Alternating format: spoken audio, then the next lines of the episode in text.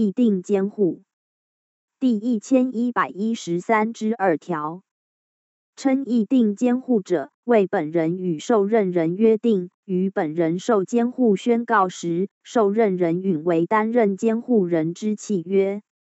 前项受任人得为一人或数人，其为数人者，除约定为分别执行职务外，应共同执行职务。第一千一百一十三之三条，议定监护契约之订立或变更，应由公证人做成公证书，始为成立。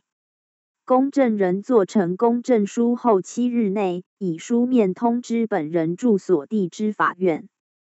前项公证，应有本人及受任人在场，向公证人表明其合意，使得为之。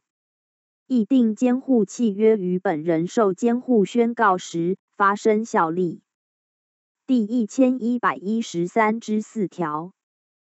法院为监护之宣告时，受监护宣告之人已定有议定监护契约者，应以议定监护契约所定之受任人为监护人，同时指定会同开具财产清册之人。其议定监护契约已载明会同开具财产清册之人者，法院应依契约所定者指定之。但议定监护契约未载明会同开具财产清册之人，或所载明之人显不利本人利益者，法院得依职权指定之。